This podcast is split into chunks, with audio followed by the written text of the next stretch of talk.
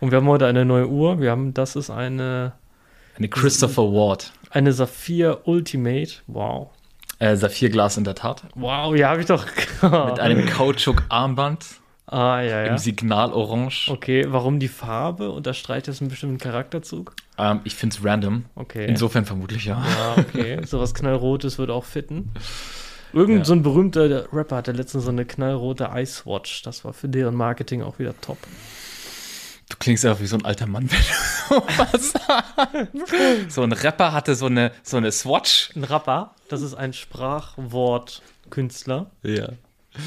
Jedenfalls, das passt super zum Thema, das wir heute angehen wollen. Und zwar, wenn man sich darüber nach, darüber überlegt, in die Selbstständigkeit überzugehen. Nicht unbedingt in der Musik, sondern vielleicht im Copywriting. Ja. Was hat das für Konsequenzen? So, ähm, und häufig steckt es ja in den Beziehungen drin. Ne?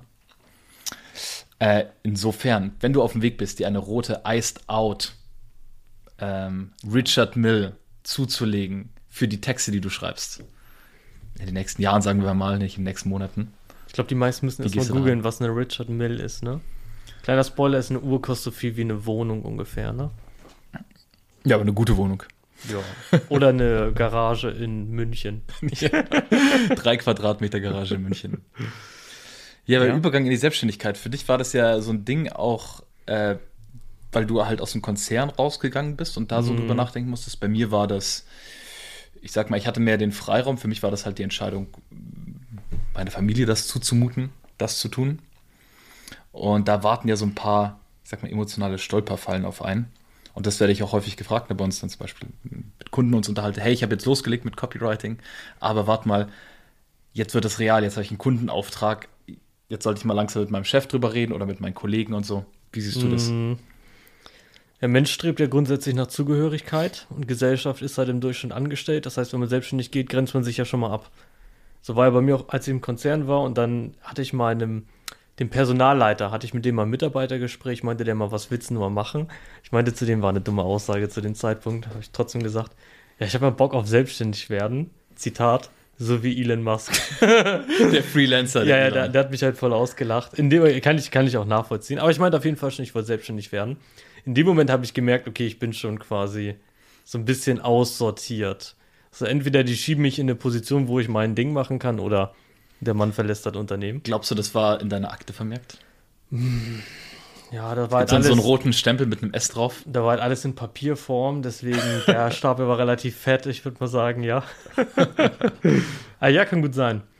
Ähm, auf jeden Fall habe ich da schon gemerkt, okay, hier wird's nichts, da muss ich weitergehen, kannte aber auch nicht so wirklich jemanden, der selbstständig ist. Deswegen hatte ich so gemacht, ich habe gekündigt, bin umgezogen, für ein Studium immatrikuliert, aber eigentlich nie studiert. Weil das Studium hatte für mich den richtig geilen Vorteil, dass meine ganze Familie einfach gefragt hat, wie läuft Studium? Und nicht, wie läuft die Selbstständigkeit?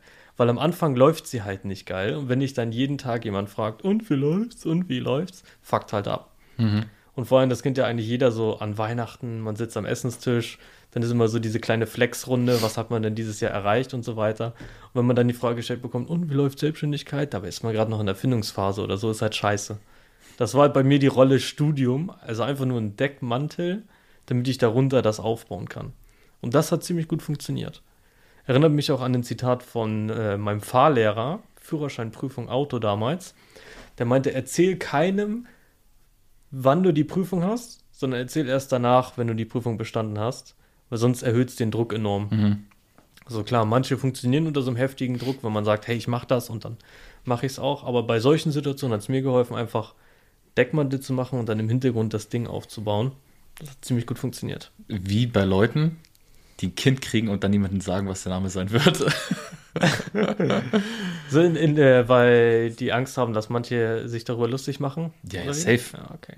Also ich kenne auch Leute, vielleicht weil ich jetzt langsam 30 bin, Mhm. so die dann sagen so, ich habe schon Namen für, für Kinder, wenn die mal da sind, aber ich verrate es keinem. Mhm. Du meinst so wie mich? Ja, bei dir weiß ich schon Elon. Triple X. Ja. Triple X, ja genau. Ja. Also das, das ist ja auf jeden Fall das Ding. Man kommt ja aus dieser einen Gruppe, wo man zugehörig ist. Ist ja häufig, wir verbringen ja ultra viel Zeit im Job. Hm. Und wenn wir dann was Neues machen, ist man erstmal so allein. Ja. Deswegen ist das so ultra schwer. Was halt, wenn man diese Gleichung wie so eine Waage sieht, wenn man eine Gruppe hat an Selbstständigen, wo man halt reinkommt und auch wieder zugehörig ist, dann ist es halt wieder deutlich leichter. Haben halt die meisten noch nicht. Yes. Und dann fragt man sich halt, wenn ich jetzt irgendwelche dummen Fehler mache, oder nicht mal, wenn ich Fehler mache, sondern so, so ganz früh, okay, die Zweifel, die die anderen Leute an dem haben, was du vorhast, wenn es etwas anderes ist, als was sie tun. Also wenn dein Umfeld ist, nur Leute, die 9 to 5 in einem großen Konzern in der Stadt arbeiten oder sowas, mhm. und du willst jetzt mal das kom komplette Gegenteil machen, aufs Land ziehen und dich selbstständig machen mit irgendeinem Online-Kram oder so, dann ist das ja implizit eine Kritik an denen. Also es ist ja ganz normal, dass Leute das, was sie tun, beschützen möchten, weil von außen, das bringt Verwirrung halt rein. Mhm. Na, insofern wird das dann attackiert und gesagt, warum machst du so einen Quatsch? Was ja nicht unbedingt böse gemeint ist, aber einfach eine, eine, eine vielleicht unreflektierte Reaktion ist. Ja. Weil reflektiert wäre ja auch zu sagen, wow, da hätte ich auf jeden Fall eine Menge Angst vor, ich wünsche dir viel Erfolg. Mhm. Ist natürlich auch, wenn wir es mal auf Unternehmensebene übertragen, sagen wir mal, das ist irgendwo der 20-jährige Kai und dann so ein 50-jähriger Ingenieur, der, was weiß ich, sieben, acht Jahre studiert hat, mhm. dann die Laufbahn aufgestiegen ist und so weiter, wo es das ganze Leben ist. wenn jetzt irgendwo so ein junger Bengel kommt und sagt, nee, das will ich nicht, dann merkt der Ingenieur ja unterbewusst, scheiße, vielleicht ist das ja doch nicht so geil, was ich mache. Ja. Vielleicht weckt das irgendwas auf, was da versteckt ist, was er eigentlich gar nicht sehen will, was dann durch Hate gegenüber dem anderen mhm. wieder verdaut wird. Das ist ja zum Beispiel jetzt mit dem 20 und 50 Beispiel halt eine Sache, die man nicht zurückgehen und reparieren, oder was ist reparieren, anders machen kann, sondern man hat halt die Karten gespielt, die man gespielt hat. Entscheidet halt, was ja. mache ich von dort aus. Vor allem, wenn man, wenn du halt 30 Jahre im Job bist, dann brauchst du halt geisteskrank viel Mut, um da nochmal was anderes einzuschlagen. Weil das jetzt 30 Jahre da was rein investiert, Fachwissen aufgebaut, dir Namen aufgebaut, verstehst, wie der Laden funktioniert, wo du angestellt bist. Mhm. Und das musst du ja aufgeben, um noch was Neues aufzubauen. Das ist ja dieses Skin in the Game-Effekt, weswegen sich nur ganz wenige trauen, dann was Neues zu machen. Was aber auch das Potenzial bietet für die, die sich trauen, dass da halt ein großer unbestiegener Markt ist. Komische Formulierung, aber ich glaube, jeder ja, weiß, Ich glaube, ich glaube, so sagt man das auch fachlich ja, im, ja, genau. im, Wirtschaftsstudium, bestiegene und unbestiegene Berge. Genau. Das habe ich, hab ich in meinem Studium gelernt. ja, stimmt, du hast ja da einen betriebswirtschaftlichen Hintergrund, Rechnungswesen und so. Ja, ja. Gut, äh, ich glaube, da kommt dann auch viel rein, äh, gerade wenn man so diese, diese Kollegen hat, dass man den treu sein möchte, vielleicht, wenn man eine gute Connection mit denen hat. Ne? Mhm. Vielleicht ist es auch ein, ein tougher Job oder so, gerade Leute bei uns, die aus dem sozialen Bereich kommen. Äh, da ist ja dann, brauchst du ja eine Kameradschaft, sage ich jetzt mal, um das durchzuziehen, wenn du Jugendarbeit machst oder Pflege in gewissen Maßen. Ja, oder auch allgemein, das ist ja auch so ein deutsches Phänomen, was sich komplett durchzieht. Wenn Leute krank sind, dass sie sich manchmal trotzdem zur Arbeit schleppen, weil sie denken, sonst liegt die ganze Arbeit bei meinen Kollegen, die sind sowieso schon voll, dann geht es denen schlechter. Mhm. Und das will ich denen nicht antun, antun deswegen ja. schleppt man sich dann nochmal hin. Und das ist natürlich in diesen sozialen Berufen nochmal viel, viel krasser. Yes. Und das, da kann ich es auch nachvollziehen, wenn man dann sagt, okay, fühlt sich schwer an erstmal. Aber dann darf man sich halt fragen, warte mal, was war nochmal der ursprüngliche Grund, warum ich mit der Selbstständigkeit überhaupt geliebäugelt habe? Bin ich vielleicht schon nicht nur seit Wochen oder Monaten, sondern seit Jahren oder vielleicht sogar seit, seit Jahrzehnten nicht happy mit dem, mhm. wo ich in meinem mhm. Leben gelandet bin? Mit dem, was ich Tag für Tag machen muss und was mir hier abverlangt wird. Und gerade bei sozialen Berufen ist es ja auch ehrhaft gewissermaßen, weil man im besten Sinne, im besten Falle halt auch einen positiven Impact auf das Leben anderer Leute hat. Ja, wäre gut. Würde helfen, ne? So, und dann äh, dort halt wegzugehen, ist die Frage, darf ich mir es gönnen, mhm. das zu tun, was ich möchte und was mir gut tut? Und für manche lautet halt die Antwort auf die Frage, nein, ich bin irgendwem irgendwas schuldig. Hängt enorm mit dem Selbstwert auch zusammen, ne? ja. weil es ist ja auf Papier gesehen eigentlich dein Leben, also tu, was du willst, solange mhm. du keinem anderen was Schlechtes antust. Ja. Vielleicht denken die aber auch, okay, dann tue ich ja wem anderes was Schlechtes an, deswegen kann ich nicht. Yes. Aber nichtsdestotrotz darf man sich dann fragen, irgendwann, oder ich sag mal so, irgendwann geht man ja aus dem Job raus. Und wenn es in 40 Jahren oder in 30 Jahren oder in 20 Jahren in der Rente ist, irgendwann lässt du dir ja im Stich. Kannst dich nur entscheiden, ob du es früher mhm. oder später machst, ob du die Zeit und ich sag jetzt mal Gebrechlichkeit oder was auch immer dann letztlich der Faktor sein wird, das Schlusswort sein lassen möchtest oder einfach eine gewisse Selbstfürsorge und eine Vision für eine andere Version von deinem Leben. Ja. Und da kommt man nicht drum rum, Nein zu anderen Leuten zu sagen, aber kann, man kann auch den Fokus einfach darauf richten, hey, ich sage Ja zu mir an der Stelle. Ich sage nicht, ihr seid mir egal, ich sage nicht, die Arbeit ist schlecht oder sowas, sondern das ist gut und ich habe dem so viel gedient, wie ich konnte und wollte und jetzt verlangt es mir einfach mehr ab, als ich zu geben bereit bin und ich fokussiere mich jetzt halt auf etwas, das in eine andere Richtung geht. Punkt. Ich wünsche euch alles Gute, aber ich gehe meinen Weg. So, und da hat man ja auch wieder implizit Angst vor dieser Kritik, die andere haben können, weil man die ja Mhm. ausübt, indem man was anderes macht als sie. Und was ist, wenn es doch nicht klappt und ich in einem Jahr hier mit Tränen in den Augen wieder an der Tür klopfe und wieder rein will und die mich nochmal auslachen? Ja. So, du Trottel, ne? Ja, ja. Das ist ja das, das Schlimmste, sag ich jetzt mal, was wir uns in Deutschland oder in der deutschen Kultur so zumuten Mhm. wollen, dass andere sagen, du Idiot, das war nicht klug. So, wir wollen immer kluge Moves machen. Mhm. Ja, was, was hilft dann so, die Karten zu stacken, das Kartendeck, sag ich mal, so zu mischen, dass ähm, man das durchzieht, was man sich vornimmt. Weil Übergang in die Selbstständigkeit, ja, kostet immer eine gewisse neue Energie. Ist Aufwand, kann erfolgreich sein und kann scheitern. Und man kann anfangen umzusetzen und dann aufhören und dann scheitern. Oder man kann dranbleiben und dann was draus machen. Also es ist ja nicht so, als hätten das nicht schon Millionen Leute vor einem gemacht. Es ist ja jetzt nicht irgendwie ohne Luft zum Mond fliegen können oder so, eine, so ein Kram. Was denkst du, ist eine Sache, die jemand, der aus dem Job rausgeht in die Selbstständigkeit, helfen würde, das durchzuziehen? Zwei Sachen. Die erste klingt ultra hart. So 10, 20 Jahre nachdem wir tot sind, erinnert sich sowieso keiner mehr. Außer man hat irgendwo so eine coole Kupferstatue von sich in Düsseldorf. So, aber haben halt die wenigsten, deswegen ist halt eigentlich alles irrelevant. Und die zweite Sache ist, wenn man sich mal so ausrechnet, was ist denn der Worst Case? Was kann im schlimmsten Fall passieren?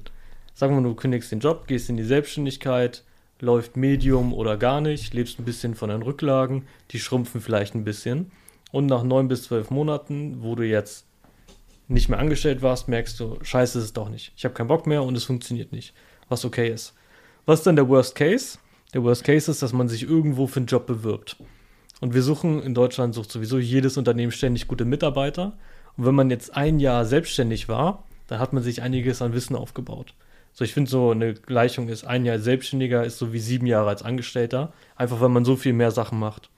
Das heißt, wenn du denn nach den neun bis zwölf Monaten sagst, hey, ist gar nichts für mich, dann machst du noch dein Final Akt der Selbstständigkeit, schreibst ein geiles Anschreiben von wegen, hey, ich habe das und das gemacht, äh, das hat nicht funktioniert, weil das und ich will das und das, das kann ich in ihr Unternehmen mit einbringen, dann schreibst du die ganze Liste mit Learnings auf und dann stellen dich Unternehmen mit Kusshand ein. Und wenn du dann auch erstmal wieder mit dem Durchschnittsgehalt startest, ist ja auch cool. Das war auch bei mir damals so bei, als ich ein Stellenangebot von KPMG habe, da habe ich auch transparent gesagt, weil ich an der Zeit, das hatte ich in der letzten Podcast-Episode, glaube ich, erzählt, ich war schon Freelance-Copywriter und hatte dann überlegt, hey, will ich wieder über die Selbstständigkeit und dann eben mit KPMG im Gespräch und trotz der Selbstständigkeit. Oder vielleicht auch gerade deswegen haben die ja gesagt, weil ich halt dann so einen gewissen Drive und eine gewisse Brille für mehr Dinge mitbringe, als jemand, der es nur gewohnt ist, Dienst nach Vorschrift zu machen. Ja, deswegen kann das auch ein geiler Vorteil sein. Mhm. Ich glaube, wenn man die beiden Sachen hat, das wird mir jetzt schon helfen. Ja. Was Yes. würdest du da noch mit reinpacken? Ich, ich finde einen Punkt, was du sagst, gut, ne? Irgendwann, du wirst irgendwann weg sein und nach 20 Jahren erinnert sich keiner mehr an dich. Aber auch die Mhm. Leute, die dich kritisieren, auch die sterben, Punkt. Früher oder später. Und irgendwann werden sich, werden nicht mal die Leute, die sich an die Leute erinnert haben, noch an die erinnern. Also es ist halt vergänglich, insofern vielleicht nicht ganz so todesernst nehmen. Und dafür zahlen wir hier alle so krass viele Steuern und Abgaben. Dafür sollte irgendwann was sein. Hast ja sowieso eine Wohnung.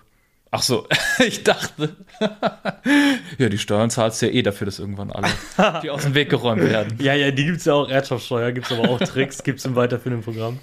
Nee, Die- Spaß. die- aber so, Worst Case, hast halt in Deutschland immer noch eine Wohnung über den Kopf.